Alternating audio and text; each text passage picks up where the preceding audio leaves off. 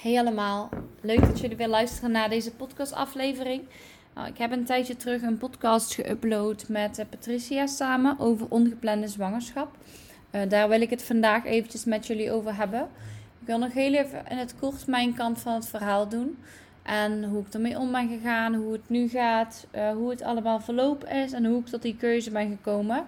En nog um, ja, een paar lieve berichtjes binnengekregen. En één bericht dat me echt enorm heeft geraakt. Uh, dat ga ik eerst eventjes voorlezen. Um, met eventjes de context voor degenen die die podcast niet geluisterd hebben. Ik heb een ongeplande zwangerschap uh, meegemaakt.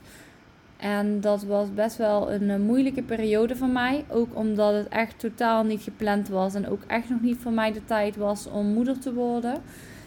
Hoe graag mijn hormonen ook wilden om het kindje te houden, kon ik dat op dat moment echt niet. Dus heb ik de keuze gemaakt om ja, met eigenlijk een abortuspil, weeopwekkers, uh, ja, de zwangerschap te beëindigen. En ik heb eigenlijk een hele mentale en fysieke rollercoaster gezeten. Ik was echt, uh, ja, echt hartstikke depressief. Echt depressief. Een uh, postnatale depressie van de hormonen. En ja, ik wist even niet meer wie ik was, wat ik wilde en wat ik met mijn leven aan moest. Het klinkt heel erg diep, maar dat was het ook. Uh, wat ik nog niet verteld had, dat ik ja, eigenlijk toen de zwangerschapshormonen eruit uh, nog steeds in mijn lijf zaten, dat ik eventjes echt een heel heftig copinggedrag heb gehad. En gelukkig was het maar anderhalve week. Maar ik was even anderhalve week wijnverslaafd. En ik wist dus even niet meer hoe ik met mijn emoties om moest gaan. Ik, ik, wilde, ik wilde er van af. Ik werd helemaal gek van mezelf, van mijn gedachten, van mijn gevoel van de hormonen. En ik besloot om even een wijntje te drinken. En ik merkte dat, me echt wel, uh, dat ik me eigenlijk echt wel even fijner voelde. Op korte termijn dan. En dat eindigde dus in dat ik dus um, nou, zeker een week lang bijna elke dag een fles wijn dronk. Wat echt niet, uh, ja, niet gezond is. Toen werd ik ook wel heel snel bewust van... Oké okay, Demi, dat kan echt niet. Um, nee, wijn is echt heel slecht voor je want ja, het beïnvloedt gewoon wie je bent. Dus toen heb ik ook heel snel tegen mezelf gezegd: ik stop er nu mee. Ik mag een wijntje prima als ik ga uit eten, maar verder niet meer. Dat is gewoon klaar. Dus die knop heb ik wel gelukkig kunnen omzetten. Maar ja, het heeft best wel een flinke impact op mij gehad. En ik denk echt wel, misschien niet de moeilijkste, maar een van de heftigste periodes uit mijn leven. En dat was eigenlijk in, uh, nou, in uh, juni, moet ik even denken, 10 of 11 juni uh, was de abortus. Dus half juni was de abortus. En het is nu half oktober. Dus we zijn nu juli, augustus, september. We zijn nu vier maanden verder na mijn abortus. En ik zeg, zeg dat ik nu ongeveer drie maanden geen zwangerschapshormonen meer in mijn lijf heb. Uh, dus dat is eigenlijk nog niet super lang geleden. Ik uh, had een berichtje binnengekregen van iemand aan de hand van de vorige podcast. Lieve Demi, sorry voor het late bericht, maar kan niet slapen. Ik heb de podcast geluisterd van jou en Patricia. Ik wil, jullie zo diep vanuit mijn hart bedanken voor deze open kwetsbaarheid. Ik sta nu zelf voor de keuze en ik kon enorm relativeren door jouw kijk erop. Ik had een super moeilijk gesprek met mijn zus gehad, omdat ze het ziet alsof ik geen juiste keuze maak. En misschien zelfs niet psychisch stabiel genoeg ben om er goed over na te denken. Maar ik kan zien dat dit haar emotie is en dat ik dit ook bij haar mag laten. Ik heb net zoals jij twijfels, maar diep van binnen voel ik een grote nee. Niet nu. Waar juist bij Patricia het omgekeerde is. Zij voelde de ja van binnen. Ik ben jullie echt dankbaar, want hierdoor mag ik beseffen dat ik zelf goed weet welke keuze ik wil maken. En dat, wat ik ook kies, het nu in het moment allemaal goed is. Ook is het moeilijk en ook al voelt het enorm dubbel. Ook dat je zei, het zieltje, is al even mogen komen kijken. Dat relativeert. Dankjewel nogmaals. Ik vind het een fucking rollercoaster. Maar ik voel me ook enorm slecht en kan totaal niet functioneren. Op dit moment wil ik me gewoon echt niet zo voelen en wil ik voor mezelf kiezen. En dat gevoel overheerst zo sterk. Alleen ben ik echt bang dat ik me enorm schuldig ga voelen. Of meer last ga krijgen van mijn PTSS, posttraumatische stressstoornis. Maar goed, dat is ook weer zo'n wat als verhaal wat je van tevoren nooit kan weten. Ik voelde heel sterk dat ik je een berichtje moest sturen, want jullie openheid heeft me geholpen. Nou, ik krijg letterlijk echt gewoon tranen in mijn ogen van dit berichtje. ik had nog een paar kortere berichtjes gekregen van mensen die zich echt hierin konden herkennen. Die bijvoorbeeld ooit een miskraam hebben meegemaakt of een, uh, ja, een keuze hebben gemaakt om zwangerschap te beëindigen of te houden, terwijl ze het eigenlijk niet wilden. Dus ja, ik kreeg oprecht gewoon echt tranen in mijn ogen van dit berichtje. Want dat is eigenlijk echt het doel van de podcast. We hebben ons echt enorm kwetsbaar opgesteld. Wat ook echt wel niet meteen makkelijk was. Maar het ging me eigenlijk al niet zozeer om de mening van anderen. Want dat is mijn keus. En dat verandert niet aan iets aan iemand anders. Als ik daarvoor kies, dan heeft dat geen invloed op een ander. Uh, en met dat zieltje wat ze zei. Nou, ik benoemde uh, ik had met een spiritueel persoon gesproken die echt eigenlijk tegen abortussen is. Omdat ze zelf mensen helpt om uh, ja, kinderen te krijgen die daar moeite mee hebben. En zij zei tegen mij uiteindelijk van Demi, elke keuze die je maakt is op dat moment de beste keuze. Jij weet alleen wat voor jou de beste keuze is. En het zieltje, wat even is komen kijken, uh, die is al lang blij dat hij is mogen komen kijken. Want als je eventjes niet naar het zieltje kijkt en echt puur naar wat er in je lichaam zit. Het was nog, de hersencellen waren nog niet ontwikkeld. Het babytje was er nog niet bewust van. Maar nou, als iemand iets spiritueler is, kijken ze eerder naar het zieltje. Ja, dat zieltje is ook mogen komen kijken. Dus als, ja, als ik niet zwanger was geweest, had dat niet kunnen. En ik heb uh, moeders voor moeders. Dus stel je bent zwanger, recent.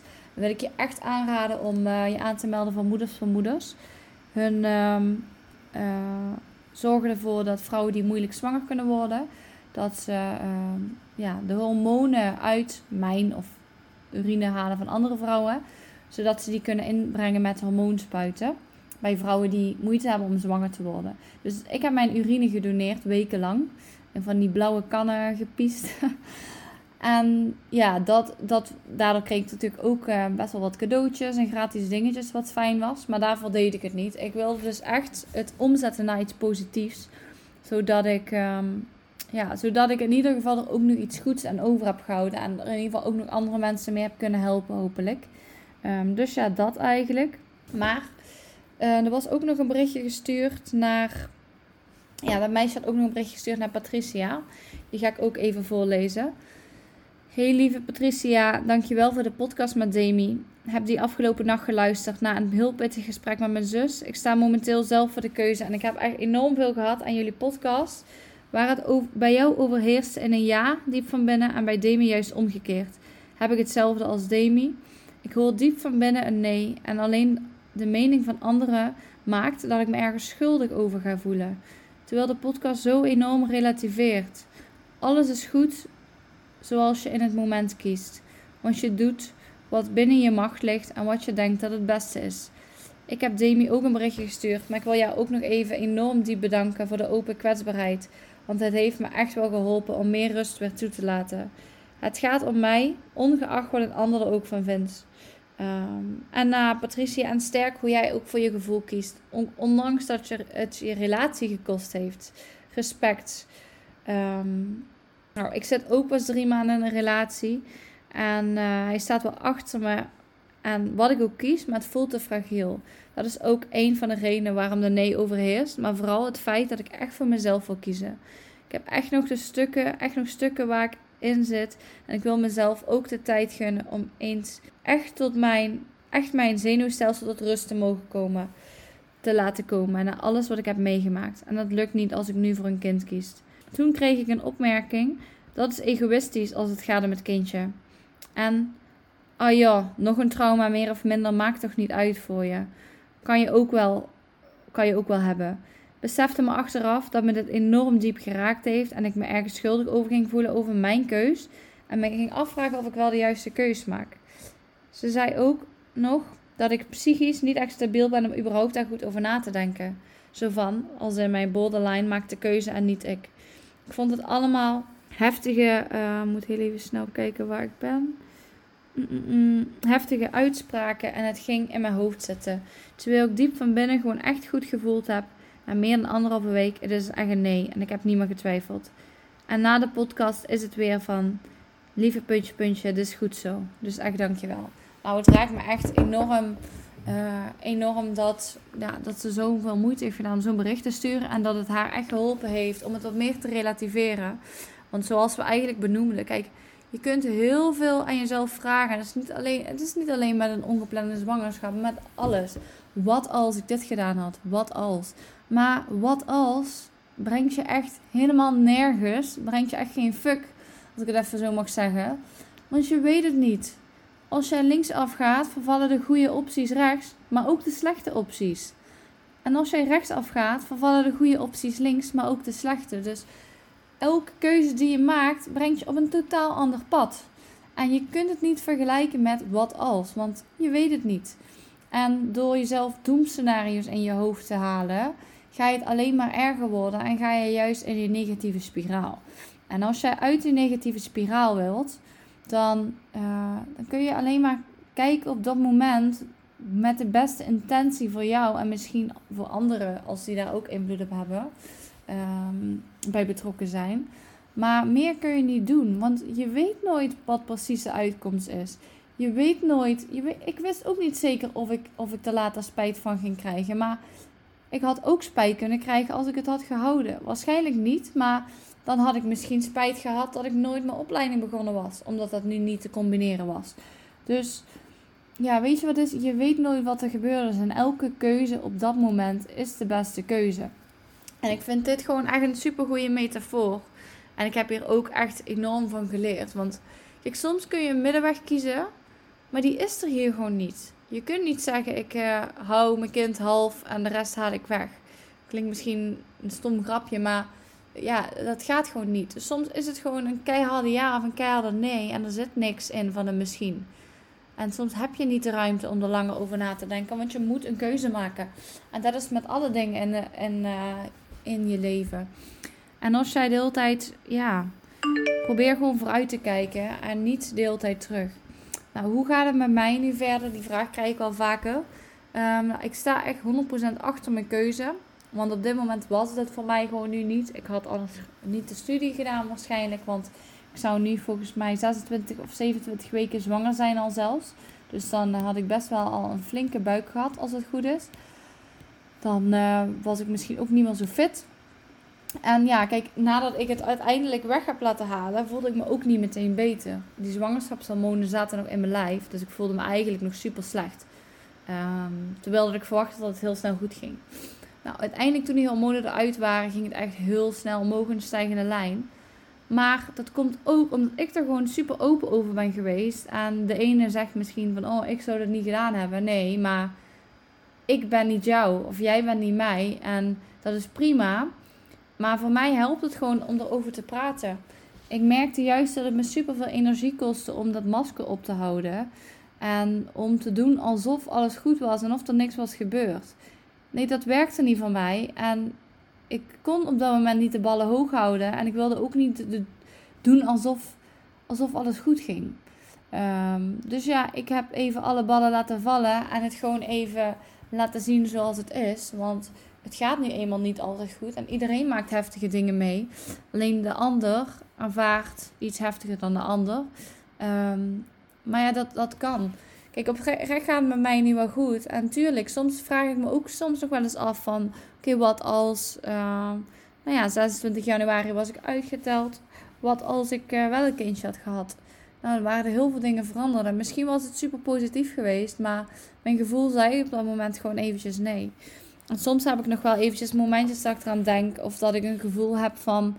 Um, maak je trouwens geen zorgen. Ik ga nu echt niet aan een kind beginnen na dit. Nu nog niet. Maar soms heb ik ook het gevoel van... Oh, ik zou wel weer zwanger willen zijn. Want ja, aan de ene kant hoe slecht ik me ook voelde... was ook wel weer een heel fijn en dankbaar gevoel. Uh, Zo'n zwangerschap. Je voelt je toch wel een soort van speciaal. Dat er zoiets uh, moois in jou mag groeien. En tuurlijk, soms kan ik ook nog wel eens, uh, zoals nu, licht emotioneel daarover worden. Maar dus niet dat ik, dan, dat ik dan spijt heb van mijn keuze. Dat heb ik niet. En wat al als ik spijt had, dat heeft ook helemaal geen zin spijt hebben. Ik kan alleen nu maar kijken van wat kan ik doen? Wat kan ik nu doen zodat ik er straks wel klaar voor ben? Dat ik dan alles op, in, op orde heb, mijn opleiding af heb, uh, een grote huis heb. Dat, dat ik er dan wel klaar voor ben. Daar kan ik naar kijken.